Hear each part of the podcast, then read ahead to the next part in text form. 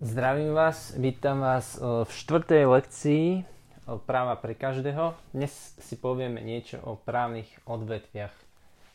Čiže si povieme o skupinách právnych noriem, do ktorých sa právo zaradzuje ako do, ne- do nejakých kolónok. Hej? Takže môžeme si povedať na začiatok nejaké príklady právnych odvetví. Napríklad poznáme trestné právo, alebo občianské právo, finančné právo, správne právo a tak ďalej. Predtým, ako si povieme o týchto menších právnych odvetviach, tak si právo rozdelíme na dve základné právne odvetvia, na ktoré sa odjak živa právo rozdeluje a má to niekoľko dôvodov. O, tieto základné dve skupiny, na ktoré rozdeľujeme právo, sú verejné právo a súkromné právo. Verejné právo je odlišné od súkromného tým, že vo verejnom práve väčšinou vystupuje štát alebo nejaký úrad, teda nejaký predstaviteľ verejnej moci. Na to, teda buď priamo štát alebo nejaký subjekt, na ktorý de- delegoval štát čas svojich právomocí. Hej, to môže byť obec alebo úrad nejaký alebo podobne. V súkromnom práve na rozdiel od verejného nevystupuje väčšinou štát ani iný subjekt verejnej moci. Ak aj vystupuje, tak vystupuje ako rovnocenný subjekt. Čiže to, sú ďalšie, to je vlastne ďalší rozdiel medzi verejným a súkromným právom, že vo verejnom práve o, majú subjekty o, nadriadené a podriadené postavenie, čiže štát nariaduje niečo občanovi, ktorý je v podriadenom postavení a takisto, alebo občan teda niečo od, od štátu žiada. Hej? Môže napríklad žiadať o vydanie stavebného povolenia, alebo môže žiadať o zapísanie bytu do katastra, alebo môže žiadať o zmenu priezviska. Proste štát má vo verejnom práve nadriadené postavenie.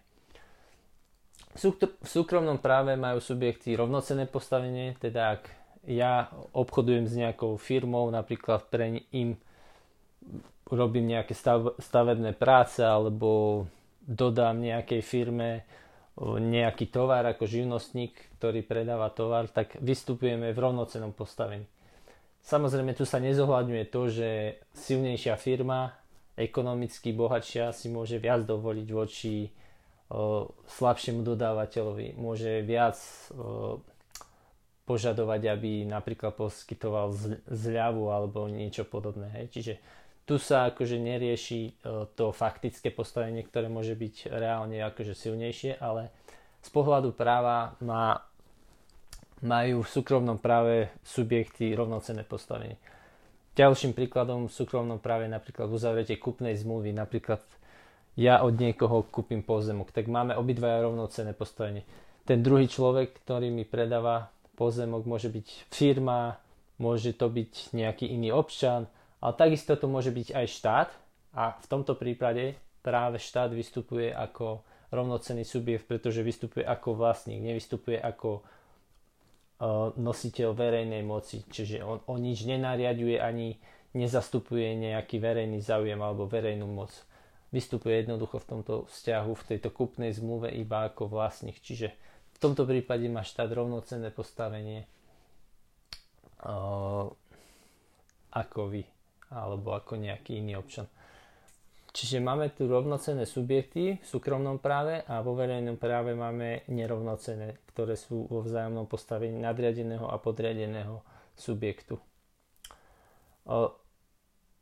Potom by sme si mali ešte o týchto dvoch veľkých skupinách práva, o súkromnom a verejnom povedať, že kým vo verejnom platí, že štát môže konať iba to, čo má zákonom dovolené, čiže je, platí tam vláda práva, štát sa musí riadiť zákonmi, čiže môže robiť a postupovať iba tak, ako to má napísané v zákone.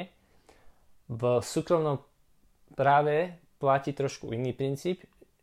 V súkromnom práve sú dané iba medzikonania. Čiže občania alebo právnické osoby môžu v súkromnoprávnych vzťahoch robiť čokoľvek, čo nemajú zakázané. Čiže čokoľvek, čo sa zmestí do tých mantinelov, ktoré im zákon, napríklad občianský zákonník dáva, tak čokoľvek môžu robiť. To je vlastne vyjadrené aj v občianskom zákonníku, kde sa píše, že zmluvné strany môžu uzatvoriť aj zmluvu, aj zmluvu, ktorá nie je v občianskom zákonníku vyslovne upravená. Hej? Čiže nemusí byť tá zmluva upravená v občianskom zákonníku, ako je napríklad darovacia zmluva alebo kupná zmluva. Možno uzavrieť aj nejakú, nejaký iný druh zmluvy. O, občas sa nazýva tento iný druh zmluvy sa nazýva všeobecne, že, nie, že je to nepomenovaná zmluva, zmluva, lebo nie je v občianskom zákonníku pomenovaná. No, čiže toto máme ďalší rozdiel. Kým vo verejnom práve musí štát postupovať presne tak, ako má predpísané v zákone, súkromnom práve môžu subjekty konať všetko, čo nie je zakázané. Toto je vlastne napísané aj v našej ústave, že štát môže konať len v rozsahu a spôsobom ustanoveným v zákone a v inom článku zase nájdeme zásadu súkromného práva, že každý môže konať to, čo nie je zákonom zakázané. Len nie každému dojde pri čítaní ústavy, že, že ide o ide o pravidlá, ktoré sa aplikujú v dvoch rozli- rozličných odvetviach, hej? Lebo občan si nemôže dovoliť napríklad pri žiadosti o stavebné povolenie postupovať inak, ako má predpísané zákonom. Čiže táto zásada, že každý môže konať to, čo nie je zakázané, neplatí vo verejnom práve, ale iba v tom súkromnom. Čiže keď ja žiadam stavebný úrad o vydanie stavebného povolenia, musím mu predložiť presne tie náležitosti, ktoré predpisuje stavebný zákon. Nemôžem si vymýšľať nejaké iné a nejaké iné postupy. Čiže toto je trošku metúce, že v ústave to není jasne rozlišené, že jedna zásada platí pre verejné právo a druhá pre súkromné právo. No a potom tieto dve veľké skupiny, verejné a súkromné právo, môžeme rozdieť na ďalšie skupiny, napríklad na súkromné sa delí na občianské právo, alebo tam máme aj rodinné právo, to je vlastne z časti pododvetie od občianského práva. Obchodné právo takisto je súkromné právo. Časť pracovného práva je takisto v súkromnom práve.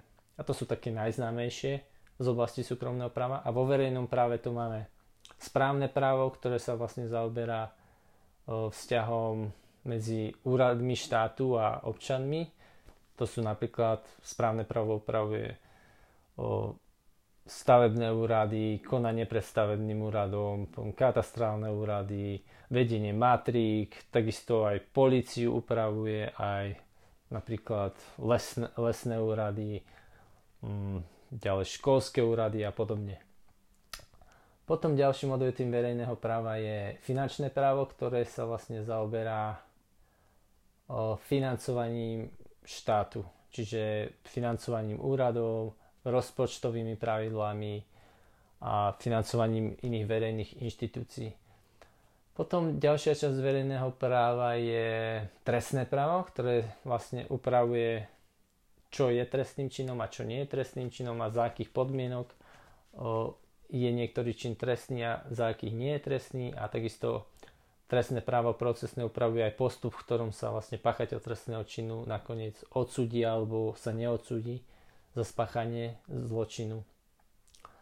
A čo ešte máme také vo verejnom práve? A ešte dôležitá časť verejného práva je ústavné alebo štátne právo to je vlastne ten istý pojem. Niekedy sa to volá ústavné, niekedy štátne právo a štátne právo vlastne upravuje základné ústavné orgány a základnú štruktúru štátu, čiže do ústavného práva patria predpisy ako je ústava, niektoré ústavné zákony, ale aj niektoré obyčajné zákony, napríklad o organizácii činnosti vlády.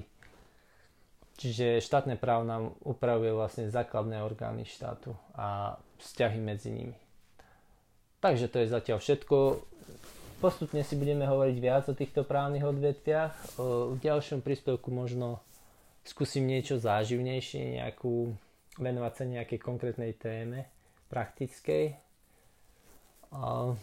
Ak, ak vás to nudí, alebo ak by ste uvítali nejaké, nejaké spestrenie, tak mi kľudne napíšte do komentára vaše názory, rád uvítam vaše pripomienky, takže smelo. Tak zatiaľ sa majte. Do počutia.